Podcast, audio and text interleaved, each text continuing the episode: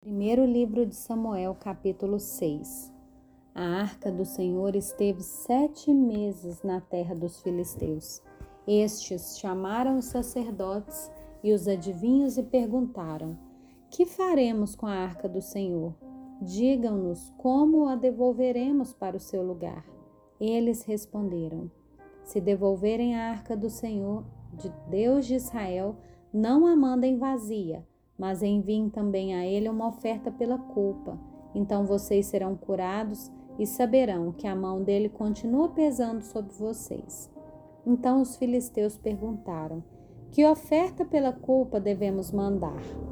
Os sacerdotes e adivinhos responderam: Mandem cinco tumores de ouro e cinco ratos de ouro, segundo o número dos governantes dos filisteus, porque a praga é uma e a mesma sobre todos vocês e sobre todos os seus governantes. Façam imitações dos tumores e dos ratos que andam destruindo a terra, e deem glória ao Deus de Israel. Assim talvez ele alivie a mão de cima de vocês, do Deus e da terra de vocês. Porque vocês endureceriam o coração como os egípcios e Faraó fizeram? Não é verdade que depois que Deus maltratou, eles deixaram os israelitas sair e eles foram embora? Agora, pois, façam um carro novo. Arranjem duas vacas com crias, sobre as quais nunca foi colocado jugo, e amarrem as duas no carro. Quanto aos bezerros, levem-nos para casa. Então, peguem a arca do Senhor e a ponham sobre o carro, e num cofre ao lado dele Ponham as figuras de ouro que vocês vão lhe enviar como oferta pela culpa, depois deixem o carro ir. Fiquem observando. Se ele subir pelo caminho de Bet-Semes, que leva a seu território, então foi o Deus de Israel que nos fez esse grande mal. Mas se não, saberemos que não foi a sua mão que nos atingiu e que isso nos aconteceu por acaso. Os homens fizeram isso Pegaram duas vacas com crias e as amarraram ao carro, e encerraram seus bezerros em casa. Puseram a arca do Senhor sobre o carro, junto com o cofre que continha os ratos de ouro e as imitações dos tumores. As vacas se encaminharam diretamente para Bet-Semes e, andando e berrando, seguiam sempre por esse mesmo caminho, sem se desviarem nem para a direita nem para a esquerda. Os governantes dos filisteus foram atrás delas até a fronteira com Bet-Semes. O povo de Bet-Semes andava fazendo a colheita do trigo no vale. Quando levantaram os olhos, viram a arca e ficaram muito contentes.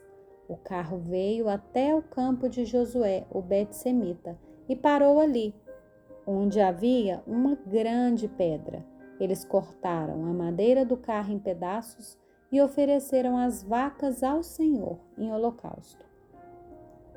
Os levitas desceram a arca do Senhor e também o cofre que estava junto a ela, em que estavam os objetos de ouro, e os puseram sobre a grande pedra.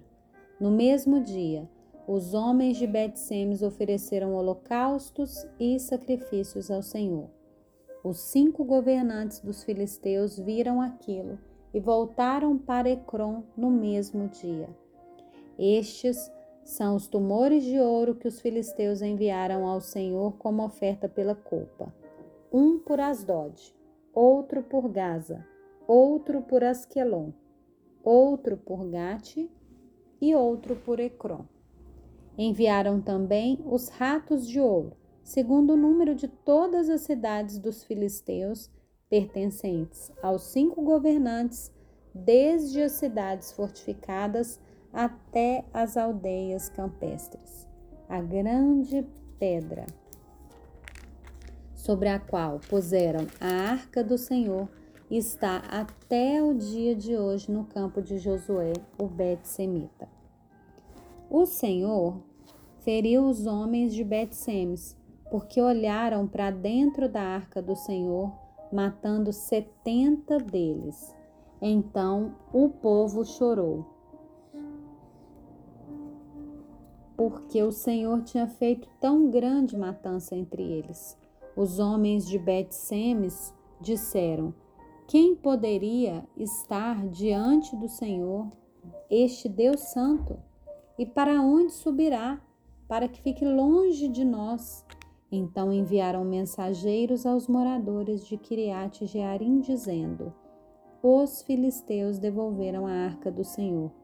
Venham até aqui e levem a arca com vocês.